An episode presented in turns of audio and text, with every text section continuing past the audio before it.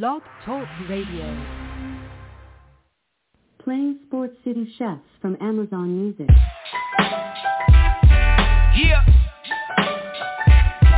Woo. Let's go.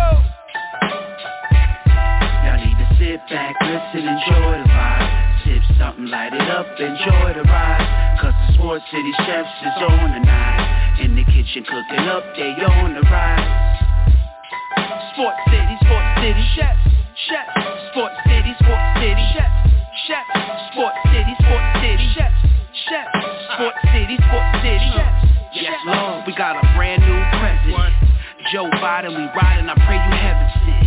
Word from the wise, my people stay ahead of Come on, I've been relevant, trying to survive the elements. It ain't no love in these streets, these dudes telling it. Hmm. Case go from cold to hot, evidence. Kaboom, Sports City chefs is in the room. Cooking up hot topics to put up on your spoon. They well in tune, bloom like a flower in June. Superman verse MF Doom, the clouds loom. So tell a friend it's the Sports City chefs again. Pay attention, tune in, we on the set again. Sports City, Sports City chefs, chefs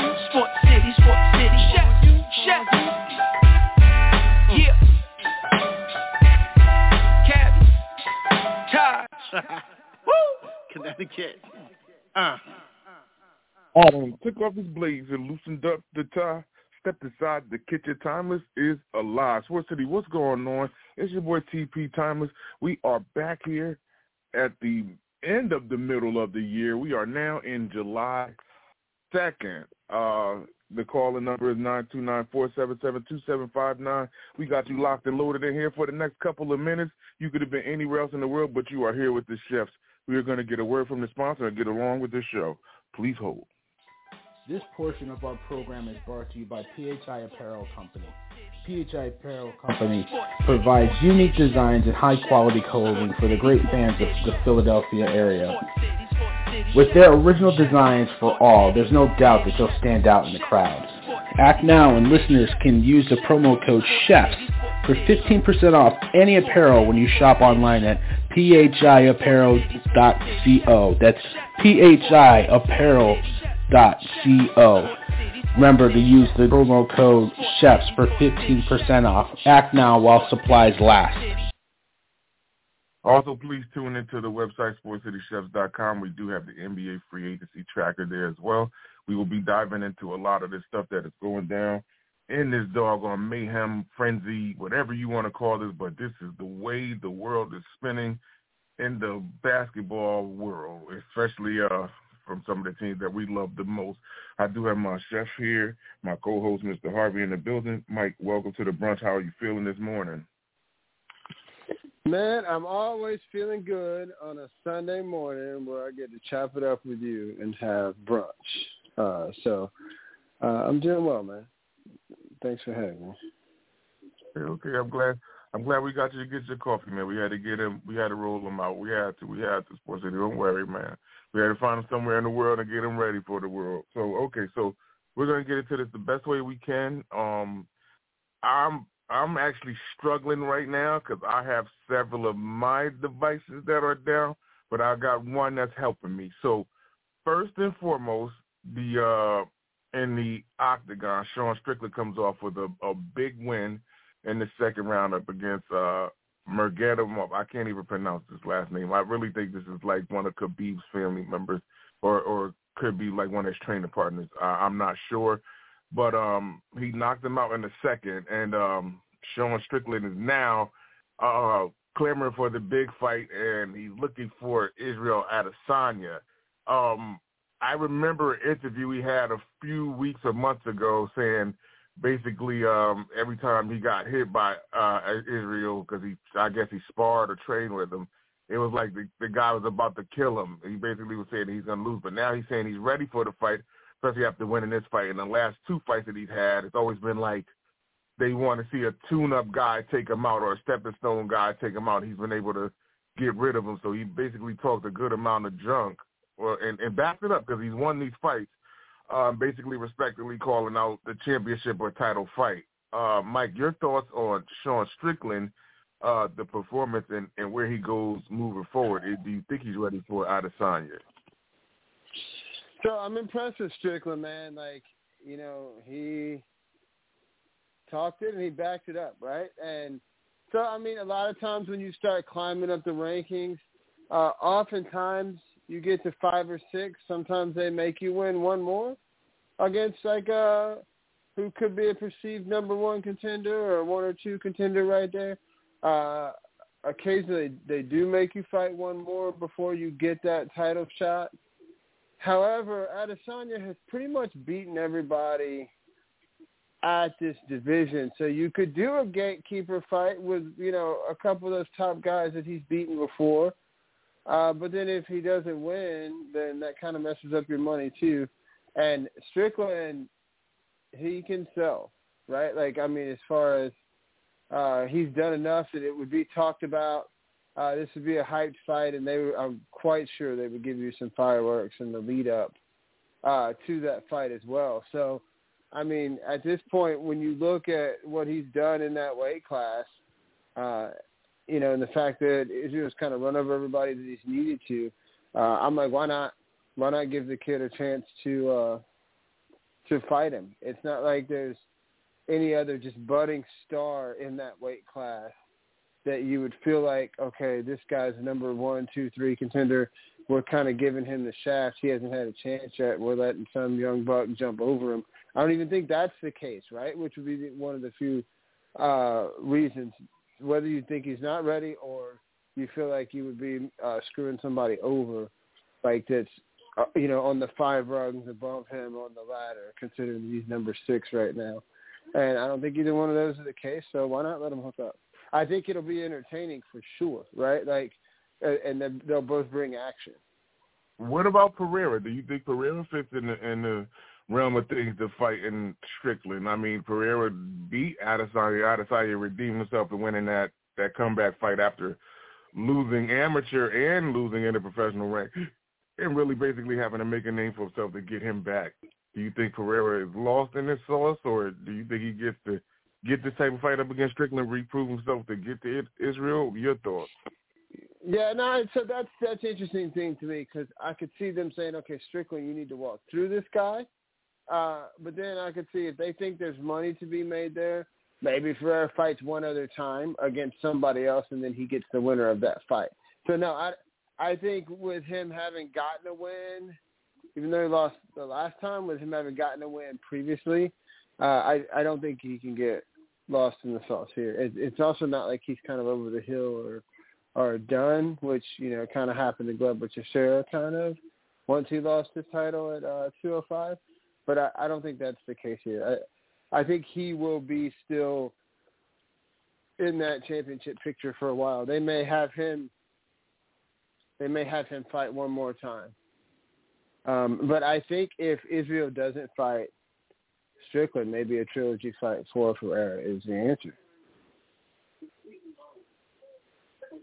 Either way, I, I want to see Pereira get back in there because Pereira's a good fighter, and, and I feel like Israel either offers him another fight to get the trilogy going, or Pereira fights Strickland, see how that goes, and then they walk into Israel because uh, Strickland kind of feels that that situation could potentially happen that they throw another fight in front of him and then he gets to fight Israel, but he's basically saying that he's done all he needed to do. He's ready for the title fight with Israel. So I understand Strickland and everything he's saying, but there are some names that are still there that uh can make this pretty much more interesting, especially the paths that these guys are on. So I don't want them to miss the ball by any means on this situation. Okay, so we'll get away from that as best as we possibly can. Please forgive me because everything is moving slow for me today due to technical difficulties. But I will get into the MLB, how things stand across the board. I will start from top to bottom. Too much of this has not changed. Uh, the Tampa Bay Rays are 57 and 29, leading the entire MLB. The Baltimore Orioles are now 48 and 33. They are six and a half back. The New York Yankees are 46 and 37. They are nine and a half back. The Toronto Blue Jays are 45 and 39. They are 11 back.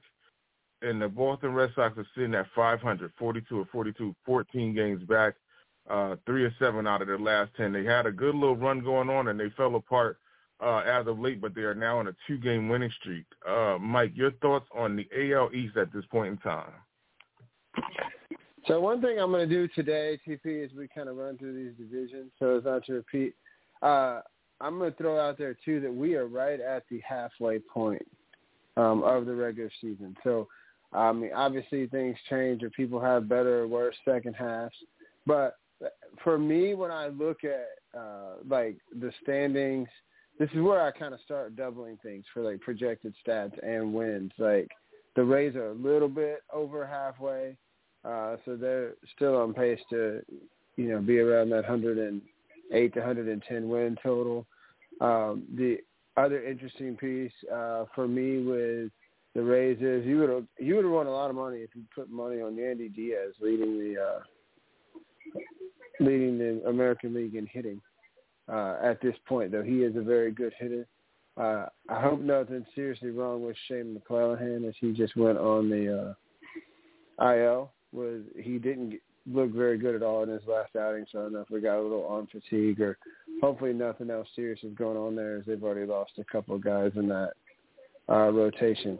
Uh, man, that's a funny division, man. Uh, Toronto plays well throughout the week, and then Boston gets hammered in their last two series, and now Boston comes in and wins the first two against Toronto.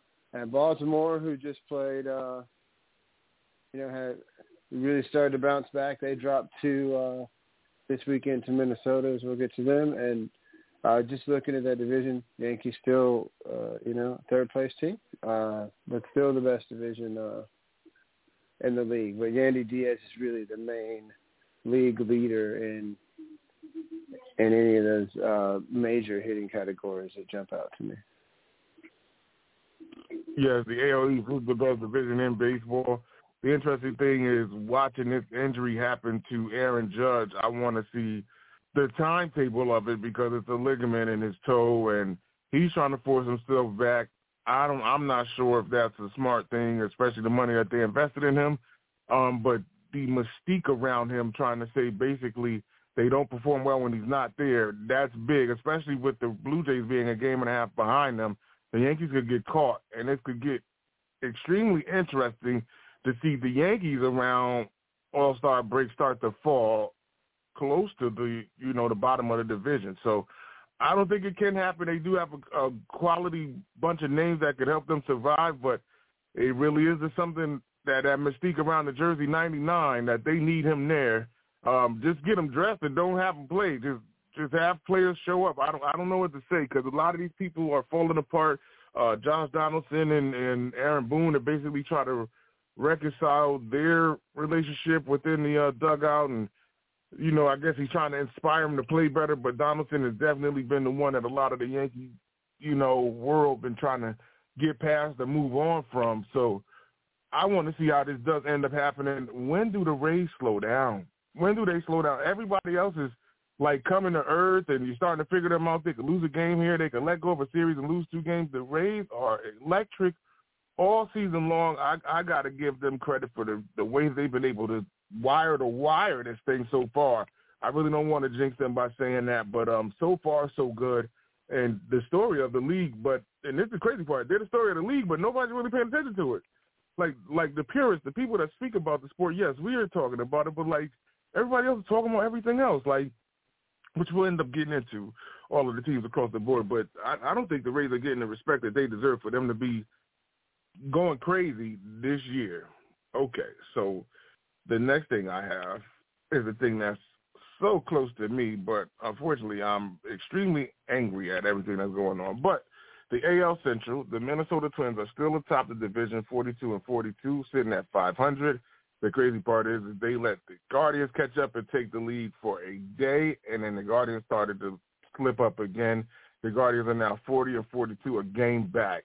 The Detroit Tigers are 36 to 46, five games back. The White Sox are 36 to 49, six and a half back. And the Royals are 24 and 59, 17 and a half back, in which the Royals did pull off a big win that I appreciate. So thank you, Kansas City, for pulling off a big win the other day. We sure enough needed it. Um, I don't even want to get stuck too long on the Twins, even though it's an unfortunate situation because I love them. But uh, the crazy part is that they're struggling so bad that they had a players only meeting, closed out the media. I, I guess they face a fine for not even letting the media address them. And uh been playing pretty well in Maryland. Uh they picked up two so far up against Baltimore and like I said, Baltimore's in second place in the AL East, so that's a good natured thing right now. I doubt that they pull off the sweep today. If they could pull off the sweep, I'm I'm electric off of that, but I, I don't think the Twins could do it. But however, it's been very interesting. It's, it's something about the Twins, especially when they are in front of the division. They got to make it interesting to have a team in their rear view to keep the chase going. And and it, that that is really the AL Central. Even though it's bad this year, win total, so on and so forth. It's always something interesting at the top till when they wait till the end of September when they start to pull away and who really is the you know the man that beats the man in the words of Ric Flair at this point in time. But um the one guy for the Twins that I love and I'm happy for one is, is my guy Max Kepler. He's been able to get a couple of shots. He's been able to hit home runs, but I don't know if that's able to save him. And two, the other guy that I've I've become a fan favorite of as well is Joey Gallo. This guy's hitting bombs, and and this is what I've been waiting for. And then it's like Rocco, why were you taking him out of the lineup, and then having to have him find himself again? It, it's questionable. But these pitchers have actually been pitching well. Pablo Lopez finally got a good start and a win. He finally got a win, and Bailey Ober, the person that a lot of people haven't heard about, this guy is a six foot nine, six ten pitcher and he's young, just starting his career out, and he's actually picking up big wins on the road. So, but this is me getting too personal. Let me get out of this Minnesota sleeve that I got on my body. Uh, Mike, your thoughts on the AL Central, top to bottom, from the Royals at the bottom all the way up to the top, with the Guardians are chasing the Twins as well. Well, Kansas City's still a ways away, but getting their young guys experience. Uh, listen, six and a half games separate one through four in that division, and I, though I don't think the White Sox are going to be there, uh, any of these teams, I mean, I feel like that margin is reachable for anybody in this division. Uh, looking at Detroit, they're about to get Rodriguez back and about to get a couple pieces back. Uh, I'm not sure yet when Riley Greene is coming back, but that's another uh, piece for them. I mean, the two teams – uh, that were supposed to be at the bottom or third and fifth. Uh, White Sox still underachieving. We'll see. Uh, looking at Cleveland, man, like you know they bringing up young pitchers, trying to cycle some guys through and figure out you know who's going to stick for them. Uh, offensively, they've been a little bit better, but we're still with some guys struggling. And then looking at your Twins, man, uh, they had a uh, tough week uh, in Atlanta this week, but I saw some very encouraging signs. I was really impressed with the way Kenta Maeda threw the ball on, I guess that would have been Wednesday. Yeah, on Wednesday I was impressed with the way Maeda threw the ball.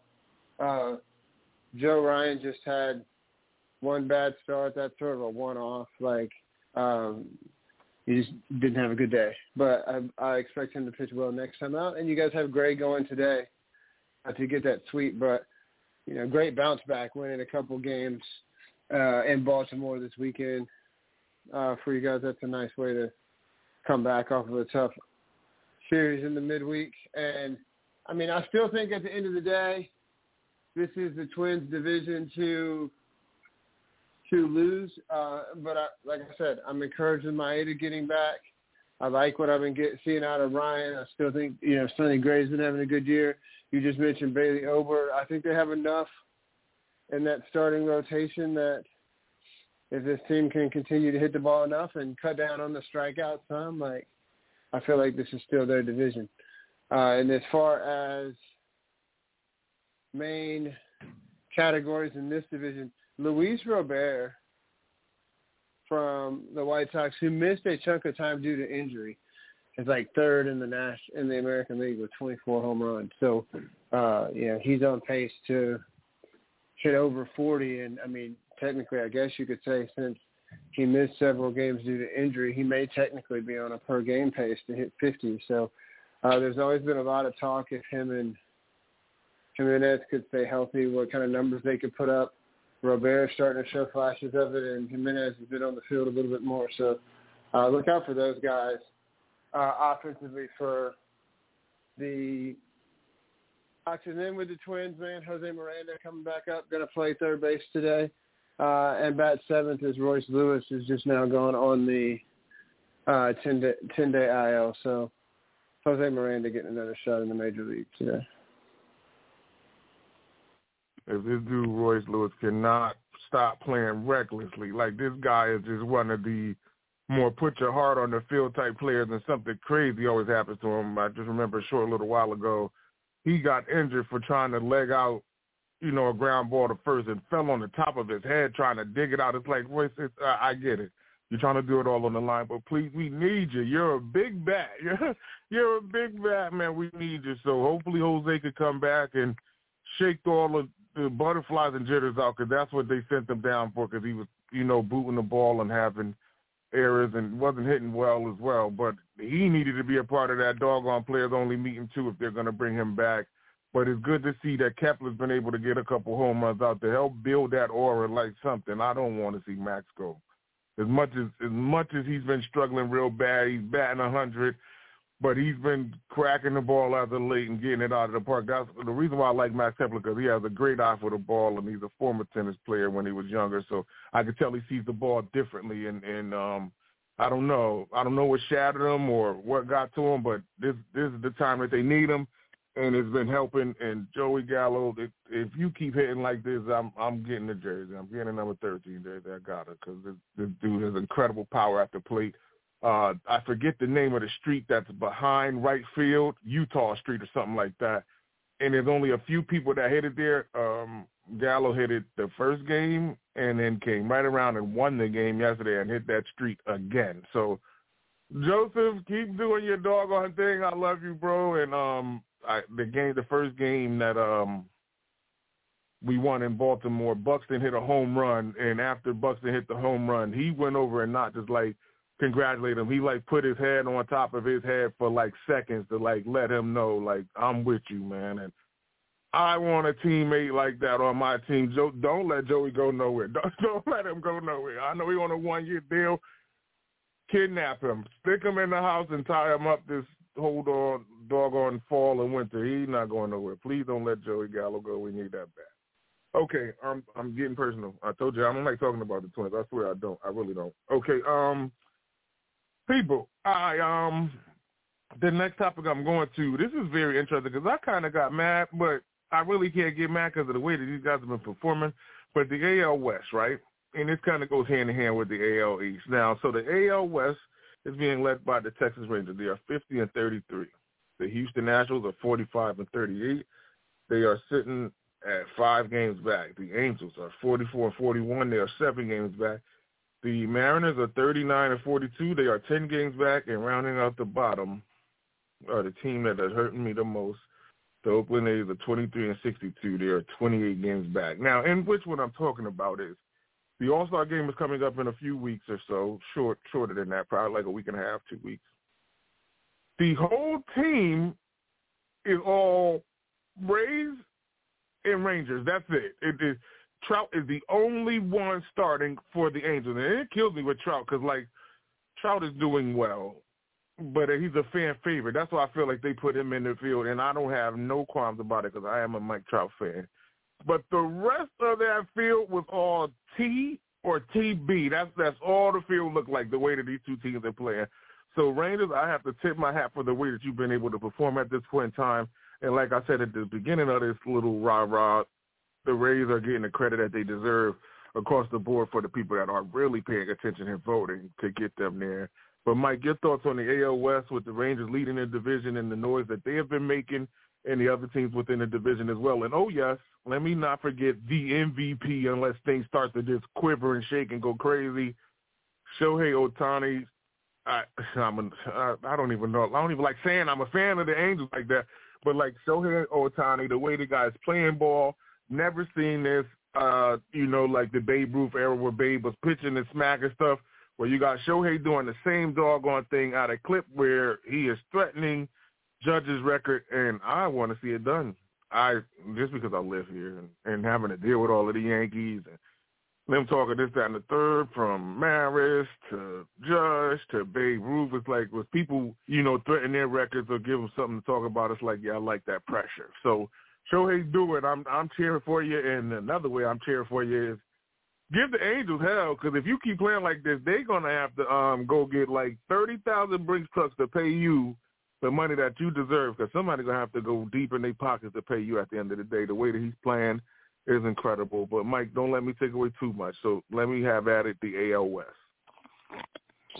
So look at this division, like the Rangers, can they pitch enough? That's the question. Their offense is really good. Man, Corey Seager has been phenomenal uh, this year. Marcus Semien is in the top three in the league and runs scored and hits, I believe. I mean, so this offense is really, really raking. I mean, all the way through from uh, Adolis Garcia to even Jonah Heim behind the plate, Josh Jung at, at third base, and Nathaniel Lowe, and even Ezekiel Duran, who filled in. I mean, that was the one benefit of Seager being out for a while is he played shortstop for them and did a nice job. And so now they've had to keep his bat in the lineup. So he's played shortstop when Seager DHs. He's played some left field. He's DH for them. But Ezekiel Duran came out of that injury. They just got Chapman for that bullpen. I think this team's going to be buyers at the deadline and look for some more starting pitching. Um, you know, Houston's in striking distance, man, and they're you know five and a half, five out, whatever. Abreu's starting to come around a little bit at first base. Altuve looks to be back and kind of settled in a little bit. If they can just get Yordan Alvarez and a couple other pieces back, uh, Hunter Brown's been pretty good um, in that rotation. This is a rubber game in this series today between these two teams uh, this weekend.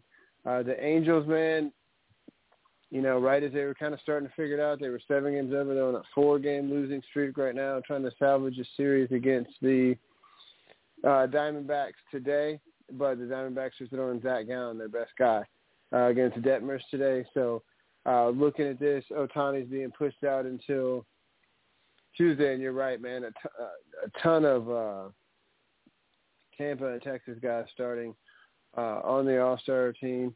Uh, Shohei, man, not only is he leading the world in home runs, there's only one guy, you know, within a home run or two of him right now, uh, but he's also hitting 300. Like he's one of only three or four hitters in the American League that are over the 300 mark. So uh, the numbers are there. He's t- towards the top of the league in uh, RBIs. He's top five, top six in the league in strikeouts. I mean, what do you do? It's if you trade for him, it's almost like two players. I feel like you're talking about the same type of return that uh, the Dodgers got back for Scherzer and Trea Turner when they pulled that trade off if they were to trade him, even though his contract is uh, is up after this this year. So Angels just got Anthony Rendon right, uh, back and in the lineup again. Hopefully they can kind of uh, get out of this funk and play hot uh, over this next week going into the All Star break and come out hot. Otherwise, uh, you know it's going to be it's going to be interesting to see. You're going to hear a lot more noise about what do they do with Ohtani uh, before the deadline. So keep an eye out on the on the Angels. Seattle's just kind of been that disappointment, man. They were the team that I thought were ready to make a playoff push, and they they still got a lot of young guys, a few veterans, but still a lot of good young pitchers. Uh, Kirby's up there in ERA. Uh, they got you know some guys dealing from the mound, but they may be that team that is what I thought Baltimore was going to be that has to take a step back one year before maybe they take a bigger step forward uh, next season. So they've kind of been disappointed. We we've talked about the A's at nauseum. There's still talk they could end up staying in Oakland after all. So uh, who knows yet what's going to happen with that? I guess still to be to be determined. But there are a few good, at least young players on that roster, so they can try to start to build to build something. Okay, definitely. Um, that's the one thing that is shaking me up is, is how this thing does pan out, especially the season that the Mariners did have last year. I thought they would continue on into this season and start to build better, but they're back in the, the bottom of the AL West, and um, they're not that far, but they got a lot of teams to climb, especially with the Angels being in front of them. The way that they've been able to play ball, as well as just like you said, Houston is starting to wake up. We've been talking about Houston for the past couple of weeks to see if they can get back into this thing. And everybody's chasing the Rangers within that. And the Rangers, they're like that old school song from the 80s, 70s. Ain't no stopping them now. So they're on the move. Let's go. So the National League East. This is the crazy part about this. Um, they are right in the discussion as well, being the Atlanta Braves as one of the best teams in baseball right now. 55 and 27. The thing is, is that the Rays have more wins than them, but the loss column it actually is close to favoring the Braves. So the Braves are in this discussion. Uh, one lineup that you have to respect top to bottom. These guys can all rate. You better respect Atlanta going into that, and everybody else is more or less concerned about Acuna or the big name. No, everybody's smacking stuff. So uh, a pitcher has his work cut out for him, especially in the National League, especially going into Truist Park. They're trying to figure them out down there in Atlanta. The uh, Miami Marlins, I envy everything that you do right now. These guys are sitting in second place uh, behind the Atlanta Braves. The Atlanta Braves are 55 or 27, if I didn't say that. The Marlins are 40 and 36, eight games back. Um, it's always going to be me and the Luis Arraez saga. I'm, I don't care. This, these guys are doing well this season, and I think they're just following their new leader. I, I'm calling Arraez the leader of that team for them to be where they are at this point in time. The Phillies are 44 and 38. They're 11 games back. The New York Mets it hurts. They're 37 and 46. They're 18 and a half games back. And the Washington Nationals round out the bottom of the division, 33 and 49. They're 22 games back. This is incredible. This is really incredible to look at the Mets and how bad they are suffering. For all of the names that they brought in there, this looked like a surefire situation where the Mets would be in the thick of things, at least approaching September to be in the hunt. These guys are almost 10 games under 500, almost 10, almost 10. And the fact where Justin Verlander had approached the media and said nobody seen this coming. Nobody here in his locker room thought this would be happening to us. And um, it's unfortunate because these guys are getting older. Verlander is, if not 40 now, I think he's 40 now. Like, I don't know what they want to happen. Like, are these guys just going to start balling out of nowhere and pick up a string of wins to get to 500, let, let alone to get in the race? Like I don't think the Mets are a postseason team. The money that Cohen and company put into this Mets team, it's it's uncomfortable. I'm not even a Met fan, but I live close enough to them to hear and know a lot of the stuff that's going on out there. And there are players on that team that I do like. I love Pete Alonso as a batter. This guy's a monster, and they can't figure out how to keep him in the lineup healthy, so on and so forth, or put players around him to help, you know, keep this thing look consistent they are in total disarray. I do not know how they right this ship. I think this season may be lost. I, I don't want to throw them in the, the dirt like that, but this is this is unfortunate. This is a very unfortunate situation. And just like I said, the Braves are the best team in the National League at this point in time. They are in a discussion as best team in baseball. And Miami, I'm like gritting my teeth. I feel like Yosemite Sam talking to you because you guys worked the best trade ever and, and left us with Pablo. Even though Pablo picked up a win, I got to give him credit. But I'm I'm extremely frustrated that we lost Luis Arraez. And and Polanco's hurt. That's our second baseman. Even though I do love Jorge, but Luis should be there. But Mike, your thoughts on your division, the the one that you guys are running start to finish, even including last year as well. So percentage points wise, the Braves actually uh, have a better record uh, than than Tampa, but they're two back on the wins column and the loss column. So, I mean, they're both 28 games of over 500, which is a major league best. Uh, but looking at this division, I'm going to start at the bottom. Looking at the Nationals, man, there's some good young talent on this team. In a couple of years, they're going to be something serious. Mackenzie Gore had a bad outing yesterday, but he's been good. He's over 100 strikeouts, so he's on a pace for 200 strikeouts this year. young kid they got from the Padres. Uh, there's lots of young uh, talent on this team for sure, and you know these they're basically you know they gutted their system over the last couple of years and brought back a bunch of pro- prospects and they're putting them in and letting them play and letting them learn on the job to try to you know rebuild that that team. So they're doing what they have to do.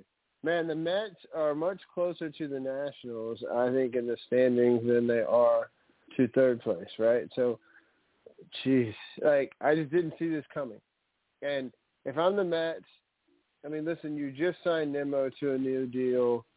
I would probably keep Nimmo, I would keep Alonso, and I would keep Lindor. And then I would keep. Um, you know, you got your pitchers that are under contract anyway, um, but I would try to shop McNeil. I would try to shop a lot of these other pieces on this team, and I would bring the kids up and just let them play. Leave put Baty at third base and leave them alone. Uh, Alvarez behind the plate. Bring up Mauricio and uh, Nieto or whatever. Bring these kids up and just put uh, Biento. Just put them in the lineup and let them play, and and see what you have. I mean, at this point, I don't think you would do any worse um, in the standings. And so uh, it it's hard to to see this with the Mets. I didn't expect this either. Uh, listen, Philly and Miami both had very good months of June, and in most years they would have gained ground if they were chasing down the division winner. The problem is the the Braves went like twenty and five, twenty one and four, 20, like, for the for the month of June. Uh, that's crazy month. They hit 61 home runs for a franchise and National League record in 25 games. Uh, yeah, I think it was 21 and four that they went. And what they were doing, you mentioned that lineup, and you're right. It's not. It's Acuna and Albies at the top, and then it's Riley, Olson, and Murphy or d'Arnaud. So you still got Pop with the catcher, and then six and seven is Marcell Ozuna and Eddie Rosario, and then you round it out with Orlando Arcia and Michael Harris, who's been blistering hot over the last uh, month or so. Like that whole lineup, one through nine, is just uh, it, it's scary, and, and because they can turn around almost anybody's fastball, and they're not going to stay this hot uh, all year long. Obviously, it's going going to slow down because baseball is a lot of ebbs and flows. But uh, this team is just finding a way to uh, get it done. Michael Soroka came back and got a win. His first time pitching at home since like 2020 uh, because of all the injuries that he's had to battle back from. They're expecting to get Fried back in July, hoping to get Kyle Wright back. Spencer Strider's leading the league in uh, strikeouts. Um, him and Kevin Gausman in the American League are within seven strikeouts of each other, but Strider's leading all of Major League Baseball in strikeouts. Uh, Bryce Elder's in the top three in ERA uh, in the National League and top five overall in baseball. So they've gotten surprising performances out of him. Um, Philly's starting pitching's keeping them in things. Ranger Suarez has been good for them. So is Wheeler and Nola's kind of been up and down, but he's had some good starts for them as well. So looking at them, we talk about uh, Luis Arraez hitting 388 right now. Um, and then mentioning going back one more time, really, Acuna is one of only three or four players in the National League to be above 20 home runs. But he is on a pace right now, and he won't do this, but he's on a pace right now where he could he's on a pace to hit 40 home runs and steal 74 bases. Um, so he could possibly join the 40-40 club uh, this year if he can stay healthy.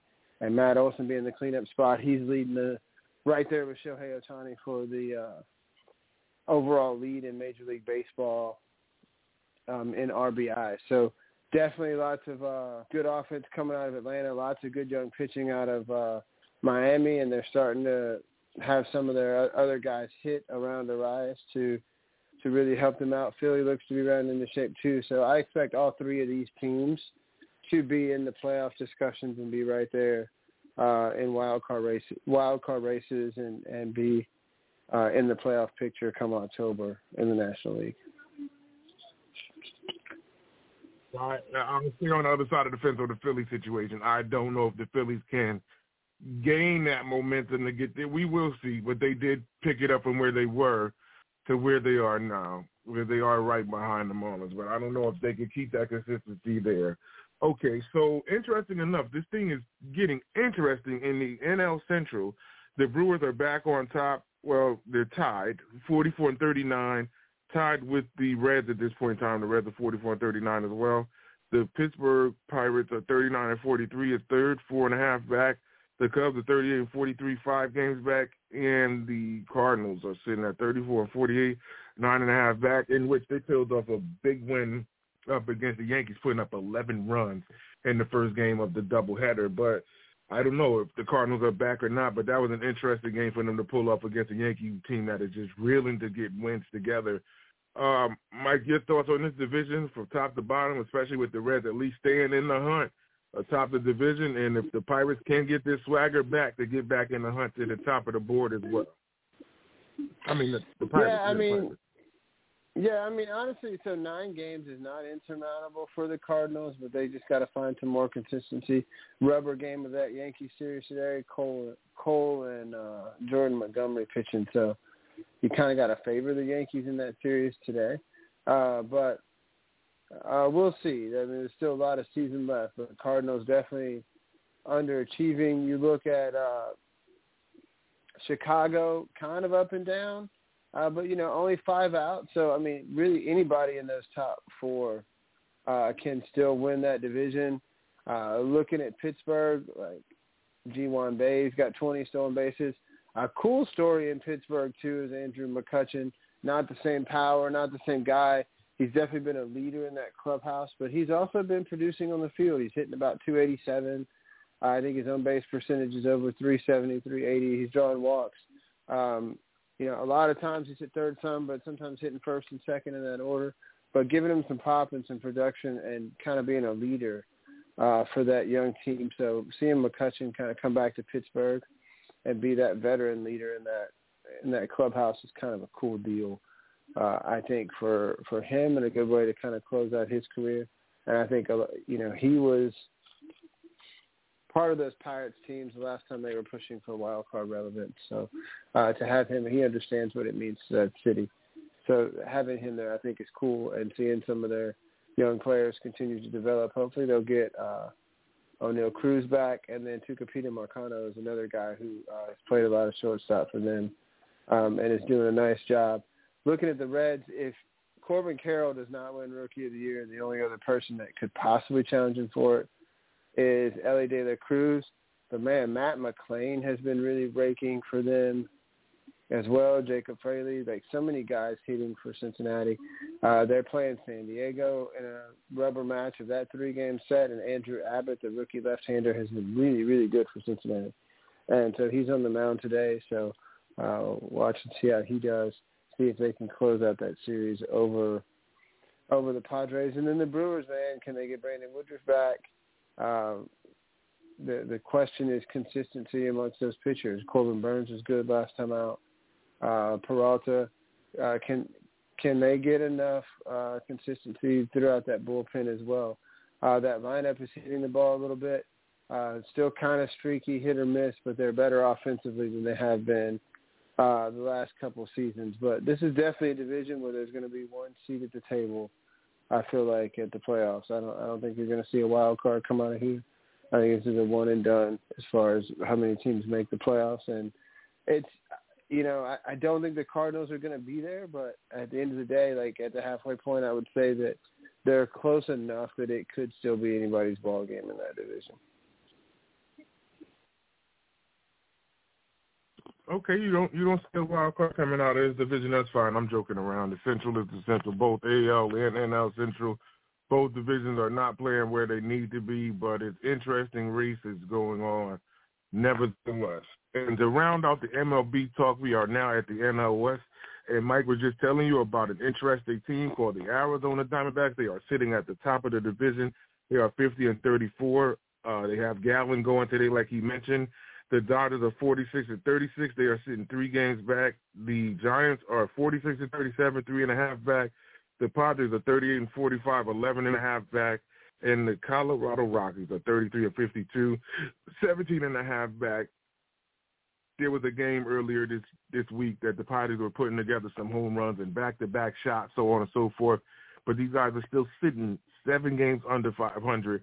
And it seems like every Sunday, that's the question that I throw is when do they get to 500? When do they get back into this discussion? I don't know when because they do have a nice little roster, but they might always answers the pitching. When does the pitcher get involved? Can they pitch themselves back into this? It's an interesting imbalance that they do have there, and they need to, to shake this up somehow, some way, especially at the midway point of the season where they have to start to turn the corner. Otherwise, this will be a lost season, especially the way that they started the season uh, with so many X outs and you know, on you know questionable situations with with having Tatis off the field, so on and so forth. But Mike, your thoughts for the West top to bottom before we get away from MLB talk. So if it wasn't for the Mets and all their money and where they are in the standings, uh, the I feel like the Padres will be drawing a lot more negative uh, media than they are uh, today. Uh, I but Tatis has been really good since he's been back uh, for them. Uh, like we talked about before, their pitching, and then Cronenworth has not been very good for them uh, at all this season. But uh, since Xander Bogaerts has been Xander Bogaerts, Machado's been, you know, he missed some time, but he's back. This is a team that could still get hot and reel off uh, a bunch of wins, but they're gonna have to do something like that to to be relevant in the playoff picture. Looking at Arizona, man, like we talked about Corbin Carroll and Lourdes Gurriel and uh, you know Chandler and I talked about Ketel Marte earlier uh, on Thursday night. Uh, Roundtable Gumbo, 9 p.m. Eastern Time, shameless plug. And then, but Zach Gallen pitching today. The the deal with the with them is can they, and it, it's kind of the same thing with with the second place team in this division. Uh, but what are they going to do when it's not Gallen or Carroll on the mound? Tommy Henry's been okay sometimes for them, uh, but their ERA, as I've said, is over six when it's not Gallen or uh, Merrill Kelly starting. So this is a team that I expect maybe to make a move uh, for some starting pitching. Same thing looking at the Dodgers. They got Julio Urias back yesterday, and he gave up a lot of runs, but nothing was really hit hard. I wouldn't be discouraged about that. But Kershaw may have to miss a little bit of time now, and he's been really good for them. Uh, thank God for Kershaw. He's been the anchor of that rotation uh, in LA. Uh, listen, Tony Gonsolin is going today for them, and he's been pretty decent. Uh, Bobby Miller, the kid, throws over 100 miles an hour. Uh, he's been pretty good. I think he got roughed up once, uh, but he's been really good in that rotation. The Dodgers still trying to figure things out, man, but they're lurking, right? They're only three games back. Uh, they can make moves if they need to, but Mookie Betts has been playing really well. Um, you know, they're Freddie Freeman is towards the top of the National League. Uh, I think he is second in hitting, and I think he's second or third in the league in total hits. Uh, so he's doing you know his thing at first base for them, and Will Smith's giving them production behind the plate. So, and they're getting a lot out of veterans, man. David Peralta, Jason uh, Heyward are both producing for them. You got a mix of veterans and kids like James Outman and Miguel Vargas. Uh, so I mean, we'll see with them. I feel like this is a team that could still get hot. I think the Giants are the team that I'm surprised are still kind of hanging around um, in these standings, but uh, you know, here they are. They're playing the Mets in a rubber game today, uh, but they're you know Alex Cobb and Alex Wood and Anthony DeSclafani. There we go uh, supporting Logan Webb in that rotation. And then they brought up these kids, man. Patrick Bailey behind the plate's been good. Uh, Luis Matos in center field with Estrada. They're building up the middle uh, and mixing all those veterans like Peters, like Joc Pederson and Michael Conforto uh, and Mitch Haniger in with these guys. And so uh, I feel like the Giants somehow find a way to do this with, you know, also rans and guys who are getting a second chance there and whatever. They maximize their pitching and uh, they're getting a lot out of their out of their offense. So uh, I keep expecting them to fade, but you know, hey, they're right there, a half a game behind the Dodgers, as you said, three and a half out. Uh, first place, we talked about the Padres, and then the Rockies are just, you know, kind of playing out the string. Maybe somebody will trade for a couple of their pitchers, but they got a couple young guys like uh, Nolan Jones uh, that are just kind of getting some run every day. And you haven't seen him though, and you do catch him a little bit. Uh, they got a guy at shortstop, Ezequiel Tovar, who has really started to find his rhythm. He's been hitting over 350 in this month. Uh, but he's a, he's really smooth. He's a slick fielding shortstop. He make all the plays. Got a cannon for an arm and he's got a lot more pop in his bat than I think initially was thought of too. So that's a good young kid to watch in uh, Colorado, Ezequiel Tovar. Okay, so that rounds out the MLB talk. To close out the show is the frenzy, and it is a hell of a frenzy going on in the NBA. Let me tell you, new how do I want to say it? New faces, new places. Some people stayed the same. Um, some I have question marks about with not only the player but what is management doing. And the first one I'll start with with that is the Dallas Mavericks.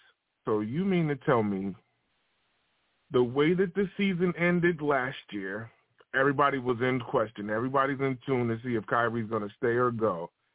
Then everybody's making a big funk to try to get Kyrie to LA to play with LeBron. Everybody wants to see LeBron and Kyrie play together somehow, some way. Then Kyrie said he wanted to go to Phoenix, wanted to talk to Phoenix. Then everybody jumped into the Kyrie spectacle saying they all wanted to talk to Kyrie. Guess who ends up getting Kyrie? Dallas says he's not going anywhere. These guys give him 40 plus a year. Three years for 126. What is going on? You guys need to focus on a big they they need a big, not another guard, right? How do Kyrie and Luka make this dynamic work? I get it. They came in the middle of the season to try to make this thing work. Now, now they're stuck. I, I know for doggone sure Cuban's not going to let Luka go, and this three-year run is just going to be a three-year run from Kyrie. I know if it gets bad that they can move him if they need to, but right now at least it's looking like two years for Kyrie to be in the building down there in American Airline. I'm scratching my head. I, I don't think they're a championship team. I don't think they win the West. I don't think this is a move that puts Dallas in the Western Conference discussion. They need more pieces there. So with them dumping this type of money into Kyrie, knowing Luka's going to be due some money, where where do they load up the rest of this roster? Uh, Mike, your thoughts on at least Kyrie, the beginning situation of this contract for Dallas to get this free agency frenzy going? Yeah, three years, one twenty six. I don't know. That's a lot uh, for Kyrie. I know he wanted to get his money. Um, I don't know how you make uh, Kyrie and Luka uh, work together. I thought that with Jason Kidd uh, being a point guard previously, that if anybody could make it work, it could be him, and maybe still, you know, they got the kid uh, they traded from Oklahoma City the kid from Duke, who they I think maybe hope they can help them as far as some like interior defense around the rim. But he's not a scorer or a legit threat uh, like that at all. But I mean, I just I I don't really get it. Like if you were gonna do if you were to have another guard that could also be on ball, and I understand he's not as good as, but I feel like I would have kept Jalen Brunson around you could have done it for cheaper and then tried to get some more pieces around them. I feel like I don't, I don't know what I don't know what Dallas is doing. I don't I don't really see uh, this roster as constructed um, as a team that can contend for an NBA championship. Uh, however, at the end of the day, like I know there were some other teams that wanted to meet with him, and I guess he had it. They said, you know, four teams for sure that he was going to talk to. Uh, I want to say it was like Lakers, Clippers, Mavs, and Suns or whatever. He was talking to him the last day. Um, I think with Mark Cuban really wants a guy. A lot of times he has the ability to get him, and so I'm not surprised that uh, he's back in Dallas. But I will say this: I think he played, he did his job when he got to uh, Dallas, and so to me, I think the challenge at, at this point goes out to Luka Doncic hey, stop uh stop being entitled. You got a big contract and whatever, but show up in shape. You're not Shaquille O'Neal with Kobe Bryant on your roster. You didn't take so many hats that they almost beat the you know whatever out of you uh, in the paint through a playoff run. You got eliminated early. Show up to camp in shape and ready to go, uh, so you guys can really figure this thing out because Luka and Kyrie are both good on the ball. They can both move without the ball. They both funda- fundamentally understand the game and can do special things with the basketball in their hands. So uh, show up in shape and make and and see what you guys can do to try to make this work. But I don't see this team as a legit contender. I have seen photos of him this off season. Luka has lost a ton of weight. Luka has lost a lot of weight. I've seen his new trainer, but I I hate to say this. I think that takes away from Luka's game. Luka needs that weight because when he backs down guards that are smaller than him, they can't deal with him because he's like a wider guard. So it's like I hope this doesn't take away from the dynamic of his game. So that's one thing I'm worried about. And also, Luke has been he's gonna have to be able to work with the team. Like every time he crosses half court, he has the ball. He's trying to make something happen by himself, uh, whether shooting a, a step back three or driving and, and scoring. Um, I don't know if Ky- well Kyrie has to stand there and take it now. So one way or another, Jason Kidd's gonna have to find that dynamic to make it work. Uh, there's gonna have to be a third wheel in this to to make this thing go. With all of the teams that are loaded within the Western Conference, Dallas has their work cut out for them. This deal starts everything. Like they, I want to see how Cuban and the management build around at least these two names of Kyrie being at the latter part of his career and Luka starting his well, I can't even say starting, but to the midway point of his career and trying to make a difference to get past or up to the Western Conference Final again. That that should at least be the goal, but I I don't know. There's a lot of guns in the Western Conference. I don't know if they're ready to do the uh, ten step and draw like an OK Corral. But we'll get into this as best as we possibly can. There were a lot of interesting moves, but probably the biggest news out of everything in this free agency mayhem is Damian Lillard wants out. He is ready to leave Portland. I am going to speak personally about this. This is the situation that uh, everybody wanted to see Dame go. I'm like, it was good when they had everybody there, when they had C.J. McCollum and company there, but they weren't playing any defense. It's like keep defense there. They got rid of everybody, and then we seen how bad that they needed defense, and it was lacking. And what I feel personally, once all of the names cleared out of Miami, Dame finally made the statement and say he wanted to go because I think that's that's Dame's destination. I think he wants to go to Miami, end up playing with Butler, seeing what they can make down there happen with him and Bam. That'd be interesting because they do have a little interior defense as well as Butler being a good on the ball defender as well. If they could turn things around in Miami and make that run, that'd be interesting. But Dame has been hanging on for 11 seasons in Portland, and I mean he's been the shining star. But then again, all of that offensive prowess needs a little defense, and there's nothing in return. Now it's a Damian Lillard sweepstakes in his free agency. Do Miami make this happen? Does another team jump into the frenzy and steal him? His name is out there. Who goes to Portland to make this deal happen? Mike, your thoughts on the Damian Lillard sweepstakes? I think when you see that Miami, that uh, Max uh, Strus, whatever his name is, go to Cleveland, and you see what Vincent Lee, I think they're clearing space to make this happen. I think it becomes a lot of draft picks, maybe a couple contracts that they need to make it match up. Uh, because I think that if they do find the trade, I think that what happens is the kid Henderson, Scoot uh, Henderson, takes over at the point guard position, and you got guys like Anthony Simon and – you know, other young guns that they've brought in just to try to figure out, you know, how they're going to rebuild and what that's going to look like and who's going to be there. Um, and I'm sure we're going to get to this guy later, but I think the two most likely destinations for Lillard are Miami or Philly, and that would be contingent on Philly finding out a way to make uh, to trade James Harden uh, to clear off some space for that. But I feel like Miami is is where he wants to be, and I feel like in some ways Miami would like to have Dame Lillard. And at this point, I would be surprised if that's not uh, where he ends up at the end of the day.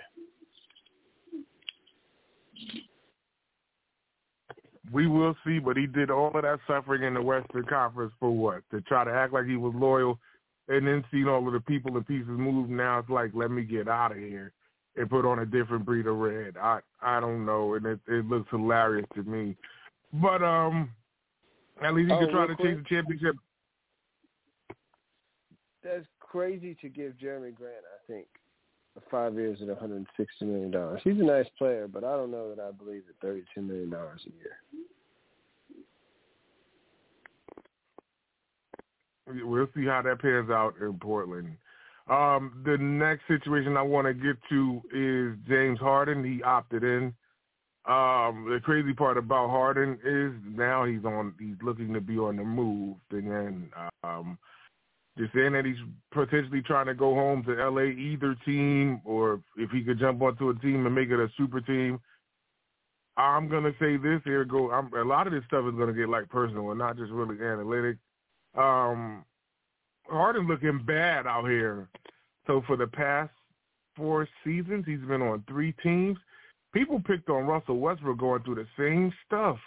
Both of them wanted to leave OKC. Look at how they look now. So Harden went from Houston, two seasons in Brooklyn, to Philly, and he's about to leave Philly. Russ is all over the place, and Russ was able to sign a two-year deal with the Clippers. They're giving him, and this is bad. This is what I call a drop from grace for Russell Westbrook. It's a two-year deal for a little over seven million dollars. You mean to tell me that Russ went from forty some odd million dollars in a season from the Lakers to damn near three and a half, close to four million a year. That is what I call an extreme drop from grace. Um, but I want to see how this does end up panning out, at least for the Clippers. If they're able to get Harden there, it'll be an interesting run back with Russ and Harden together, them being back home. Uh, Russ is there to stay. I think that's what Russ is going to end up his career in, in a, a Clippers jersey.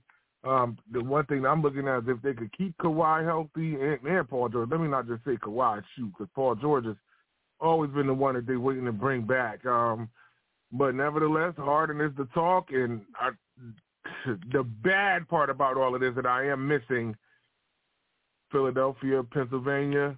You could take that process and put it next to the Liberty Bell and crack it also. Just crack it. It's done. Like what else do you do right now? I know they're going to try to build around Embiid as best as possible. They've also talked about potentially moving Maxey. If they move Tyrese Maxey and get Harden out of there, Embiid will be probably be one of the worst shattered MVPs I've ever seen in my life. He'll have to carry that load by himself.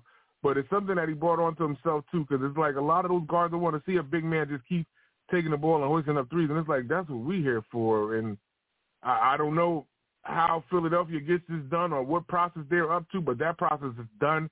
They have to go back to the drawing board and figure this thing out, but nobody's comfortable there. Doc Rivers is gone. The Sixers are a mess, and um, I'm wondering to see what happens with Harden. But Mike, your thoughts on the whole situation in the city of brotherly love? So I don't think, I, you know, I, I don't think Maxey gets traded unless it brings you back Dame Lillard, and I wouldn't trade Maxey uh, for Lillard. I'll be honest with you. Uh, I Maxey's young, still has a you know a lot to scrap, you know a lot of potential. I think to reach. Um, it, to me, it's going to say a lot what they can get back in this trade. You know, I, I noticed that too. I wanted to point out just the, the eight million from Russell, Russell Westbrook for two years, or not even eight, uh, about that fall from grace.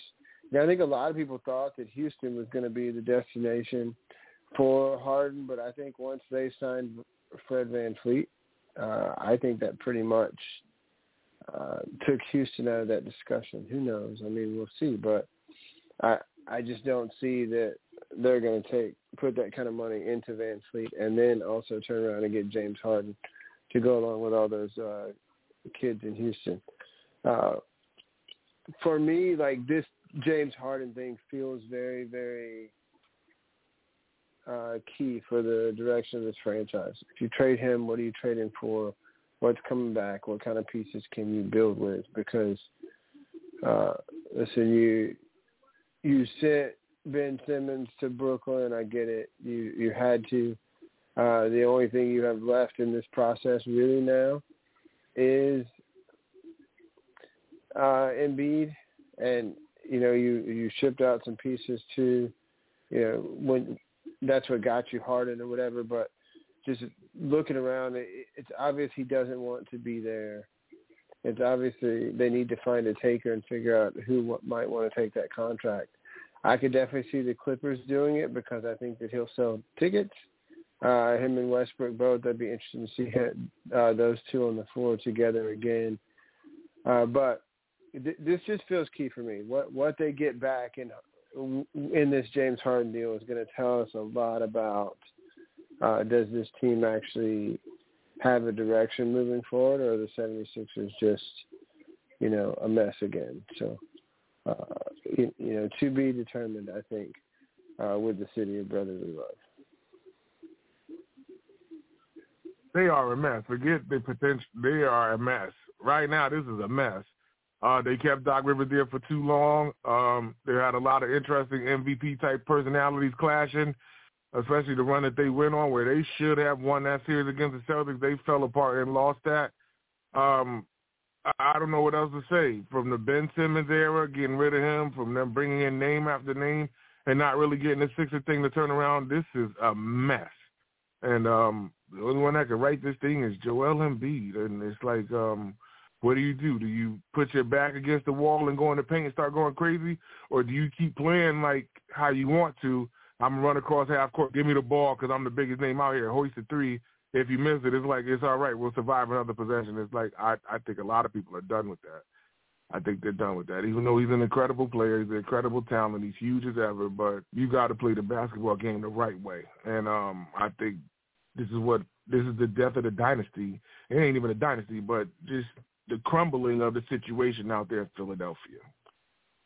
Okay, so Domantas Sabonis just got $217 million from the Kings, a five-year deal. Very interesting because uh, what happens with De'Aaron Fox, I want to see how this ends up panning out.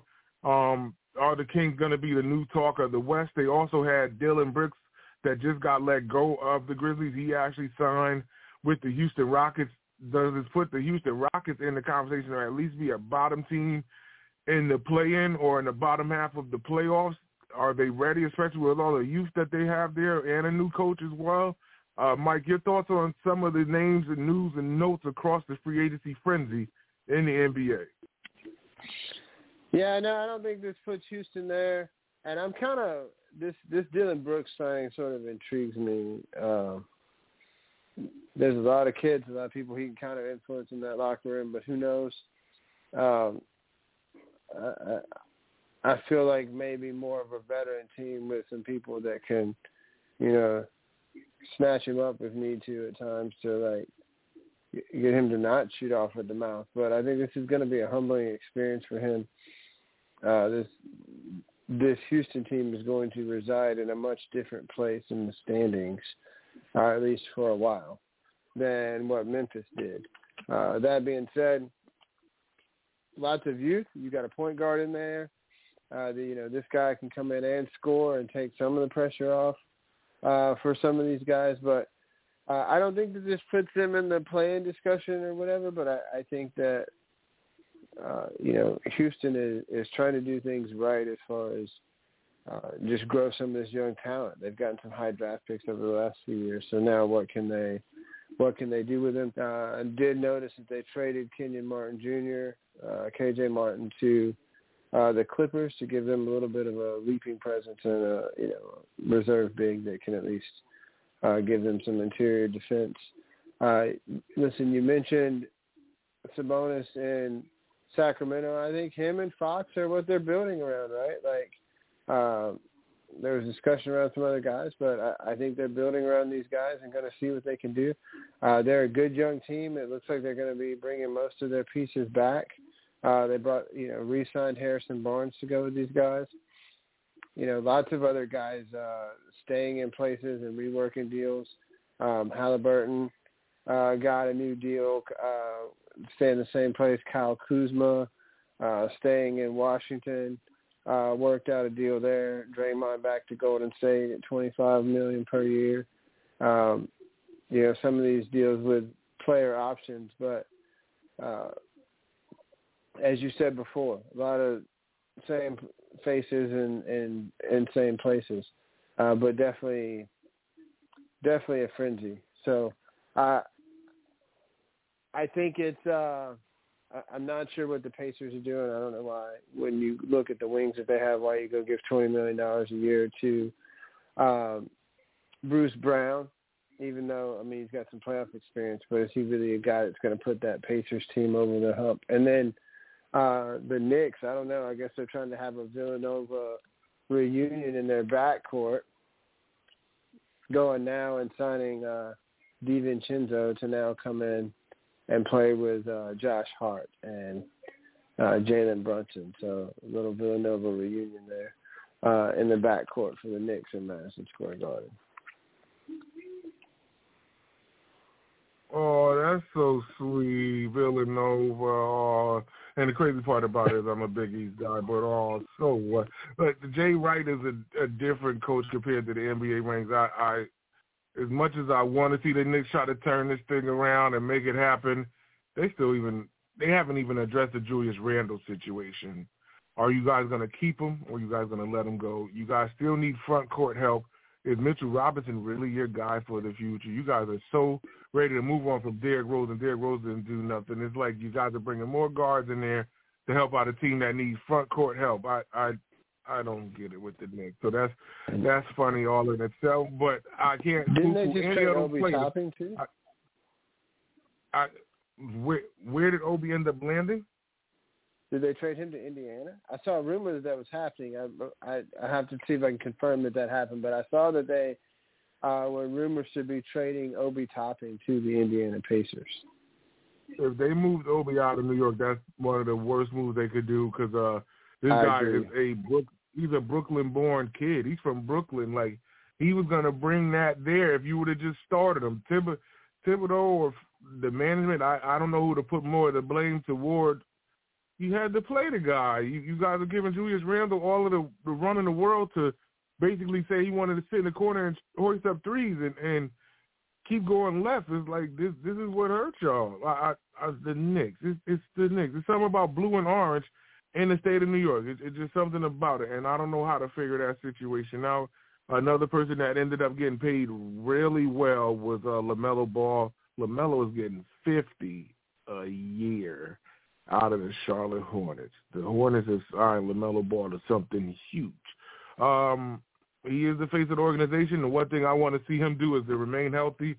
Um, LeVar Ball put all of the, the stock into his boys, and at least one of them is bringing it back. I still want to see uh, Lonzo get healthy, but um, they're basically saying that Lonzo's career may be done. But at least LaMelo could actually hold their family down with at least the next two contracts um, that he's been able to get out of the state of North Carolina. That's pretty big in itself. But um, nevertheless, it, it, the frenzy still continues on. It, it, this is the beginning of July right now. Like I said, it's July 2nd. All the names and news and notes that have been moved around the NBA and um, the one that I'm concerned about, just like when Mike said with Bruce Brown, I, I would have stayed in Denver. There's no way I'm leaving a championship caliber team and start chasing money on a team that's in the cellar. The the Pacers are not going to an Eastern Conference final. I I, I feel comfortable in saying that. I don't want to just poo poo them, but there's a lot of teams in the East. Like you got the Bucks that are gonna be back. They just re-signed Khris Middleton. Um, you got the Celtics that should be back, especially when they got Porzingis as well, depending on how they transition from watching Smart go, but they still got Brogdon, they still got pieces there. There are a plethora of teams that are sitting atop the Eastern Conference that I don't think the Pacers put you there, other than the, you to fill your, you know, your bank account and, and settle with going home early or ending the season in April like that. That's the only thing I can think about with Bruce Brown. But hey, get what you're worth because that's what everybody aims for. But if you're really a, a truest to the game and, and, and love what you do, I'd have stuck around and ran it back with Denver. See them stop us now, especially the run that we went on. But it's a, it's a different era in basketball. These, these guys either want big money or super teams, and that that's the way of logic uh, in the NBA, and it hasn't worked. It's not working. So, uh, Mike, your thoughts on anything else in the free agency before we start to shut things down here at the brunch? Yeah, so I mean that Central Division. You look at at Milwaukee, Cleveland, Chicago, Detroit, Indiana. Uh, I think that Detroit is probably the only team that Indiana can be better than uh, this year in that division. And so finishing fourth in a division when you have three total divisions uh, does not necessarily uh, bode well for getting you into uh, the playoffs. Maybe a play-in, but I wouldn't hang my hat on it at all. Um, so real quick, I mean, listen, the Lakers, I feel like did what they set out to do um, in free agency. There's a little bit of turnover on that roster, but they got Reaves and Hachimura back, and they also got D'Angelo Russell back. Uh, listen, they lost Troy Brown uh, to, I, I think he signed in Minnesota, but they lose Troy Brown. so they replace him with Taurean Prince. They also take uh, Cam Reddish, and they also get uh, Jaxson Hayes to help him on the inside. They lost Mo Bamba. So uh, interesting thing is like Hayes and uh, and Reddish were picked right beside each other um, in that draft. So they were both lottery picks. So bringing those guys in, they kind of keep the nucleus of of last year's team. Uh, you know, one or two guys, like I said, uh, Bamba's not there, and Troy Brown's not there, but and Dennis Schroeder's not there, uh, as Dennis Schroeder went to Toronto. So you're replacing those guys with Taurean Prince and Cam Reddish and Jaxson Hayes.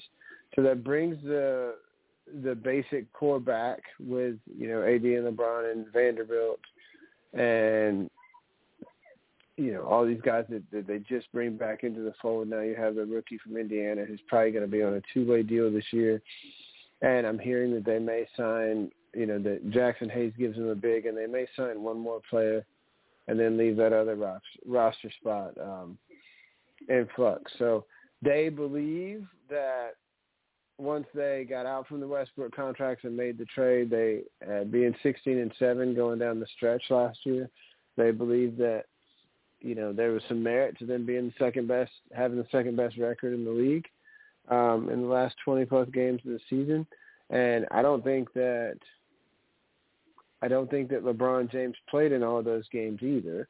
Uh, so I, I think that they believe that this is a better constructed roster going into the season that they've had over the last couple of seasons to at least allow them to be uh, competitive in the West. So, uh, you know, we'll see definitely how that shakes out. But uh, I will say that I feel like the Lakers team has a little bit more direction than it's had um, in the past few seasons. And you do have, you know, some talent over the next few years that – okay, if LeBron decides he wants to move on or doesn't want to play beyond this season, uh, once that contract comes off, you at least have some some money to try to bring in some people or bring in a couple people to, you know, replace those guys. But I think this whole free agency market for the Lakers was to try to build depth, bring a couple guys back who you would probably find to be starters and build depth on that second unit and I think they did that. Are they good enough to contend for or to compete for an NBA championship? Uh, to be determined. I think not unless uh, LeBron and AD both play at a high level. And you know we've talked about that um, at nauseum year in and year out. But this is at least a fairly talented roster um, going into the season. I look at Phoenix and we talked about them. I still don't see a facilitator um, on that roster, so I'm curious to see what this roster is going to look like.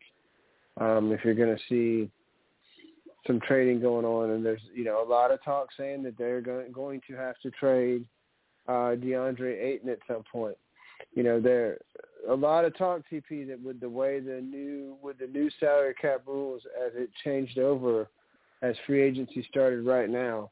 Um, it becomes a lot harder to load up three or four contracts and just try to like fill in with veteran minimums and whatever around them. It's they've constructed it in such a way now that it's not as easy to build rosters that way. So um, I'm curious to see uh, with teams like the Phoenix Suns who have loaded up on these uh, big, big names and trying to make this quote unquote super team um, if that comes back to bite them in their in their roster construction and trying to figure this thing out, and what moves they might make in order to, you know, make this puzzle fit together uh, to start the regular season. So I'm watching to see if DeAndre Ayton's name ends up uh, surfacing somewhere, and if he ends up going to, uh, you know, one of these teams or if if that contract is is a, a contract that gets pulled into like a three way deal or something uh,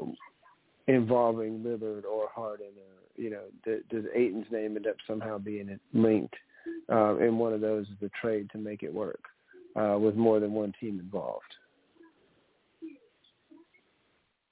It'd be pretty interesting to see if Harden made his way to Phoenix. That would be interesting because then you got a lot of guns and um, I think it'd be a lot of willing passes at this point if Harden comes. Um, so it depends on where Harden ends up moving those ships as well. It, it would be so interesting to see if they could get him there because you're right, they don't have a real true general. They're trying to force Booker to be the guy to bring it up, but Booker's ready to launch, and Beal is a shooter, and everybody knows KD is a scorer and shooter as well. So I want to see how that pans out. The Lakers situation, I get it. It sounds good. LeBron's going into his 21st season. How much are you putting on his shoulders? How much are you going to put on his shoulders? And the one thing that helped the Lakers this past season for the run that they were on, it wasn't Darvin Ham.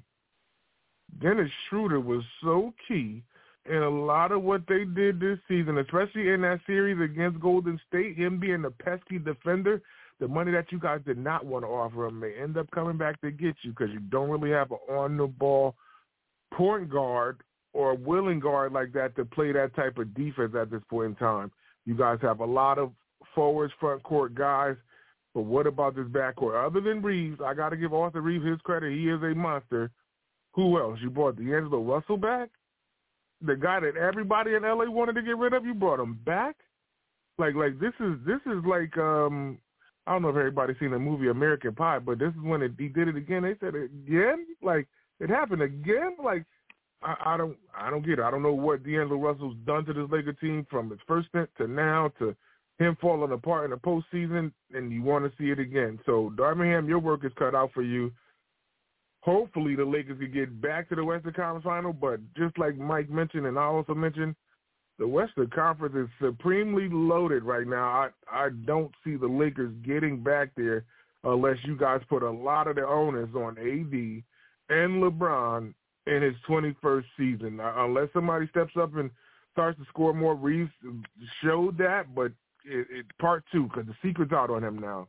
There's nobody going to lay off of him. He's not going to get the weaker defender anymore. They're going to put people on him to force him to pass the ball and make him make crazy shots. He can do it, but we'll see. I I don't know. But again, it, it's great to see that this frenzy has gotten started. This is the first week, and a lot of names have been mentioned already. How much more is supposed to happen? We don't know, but it's been interesting up until this point. Mike, I need to plug, close out, shout out, anything that you like to promote as we get ready to shut the doors here at the Sunday morning brunch? I think, uh, real quick, this is a response. I think that whether it be this year or not, I think they're really hoping that that kid from Indiana can be that six seven on the ball defender for them. They like the offensive skill set that D'Angelo Russell brings to the table, but we'll see. I have questions about that that back court as well. Uh, first of all, man, uh, as always, much love to you, my brother. Uh, it's always good to catch up and spend some time on Sunday mornings. Um, you know, you and I spent a little time uh, over the weekend too, and it's always a, it's always fun for me, man, and it's always a joy. And and you are definitely one of the the best blessings that I've had in my life over the last couple of years, man. I'm grateful for you every day. You're my brother, without you, I wouldn't be here. And so I, I'm proud and, and happy to be part of the Sports City Chefs family. Uh, respect to the other chefs out there, uh, Serious Villain, um, my co-host on Thursday nights on Roundtable Gumbo, Mr. Chandler Knight. Uh, he always says, man, 988 option one if you need anything. And uh, as he says to veterans, man, say yes. It gets easier to say other times too. So get out, do things. Uh, don't allow yourself to be uh, alone, man. Um, we got other shows, man. The Callers Cookout at 9 p.m. Eastern Time on Wednesday nights with the villain and Tymeless, and I'll try to pop in with him. Uh, we'll have some front office shows and other things going up. You mentioned the free agent tracker on the sportscitychefs.com website, so take a look at that. Uh, we got Villain's been writing some articles. I got a Finger Foods coming up on uh, LSU baseball and the LSU Tigers coming up uh, here in the next couple of days. Uh, so check out everything we got going on, man. Like and subscribe. Listen to our uh, episodes. But the numbers always help us. Uh, be sure to check out our website and everything we got going on, man. And listen, last week before we hit the All Star break in um, in baseball, the Las Vegas uh, Aces been uh, flexing their muscle a little bit on the women's side, and uh, basketball World Championships uh, coming up as well. Uh, Wimbledon starting this week. Uh, hot dog eating contest, but I don't really consider that too much of a sport. but you know, listen, Joey Chestnut can put them away. So, uh, listen, Fourth of July coming up, everybody. I know some people got to work on Monday, but then we got Tuesday free. Enjoy all the cookouts, man. Any of you guys playing with fireworks, man, please be careful, be safe.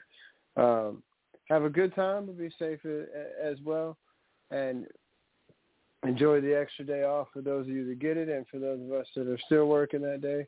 Uh, listen, let's get it in. But in between time and until next time, my brother, much love and laissez les bon temps roulés. Thank you to everybody that's out there supporting us. Uh, be safe out there, like Mike just mentioned, man. This is a very interesting holiday where we try to enjoy this as best as can as we can.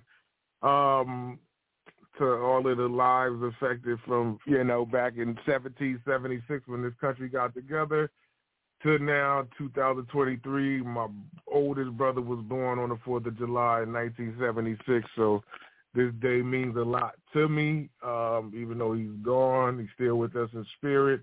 Been going through a lot of loss in my life, Sports City, but I'm trying to manage to stay on my feet. That is for sure. Um, yeah, man, love your loved ones. That's that's as much as I can say. This is a holiday where we're around the family as best as possible, man and enjoy it. And just like Mike said, be safe. Um, SportsCityChefs.com. Check out the website, the interviews, everything that we got going. Uh, we're trying to stay busy throughout the week. Um, we are getting that much closer to the month of August where football is starting to come back to the horizon, even though I know football will be littered in our conversation. Some way, one way or another, we will have it sprinkled in there. If not, I know I'll talk. I know I'll talk about it. That's for sure. But as everything goes, man, Tell a friend to tell a friend. It is the chefs again.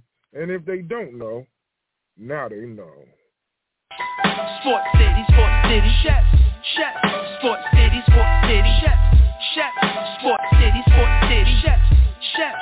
Sports City, Sports City, chefs. Kaboom, Sports City chefs is in the room Cooking up hot topics to put up on your spoon They well in tune, bloom like a flower in June Superman verse MF Doom, the clouds loom So tell a friend it's the Sports City chefs again Pay attention, tune in, we on the set again Sports City,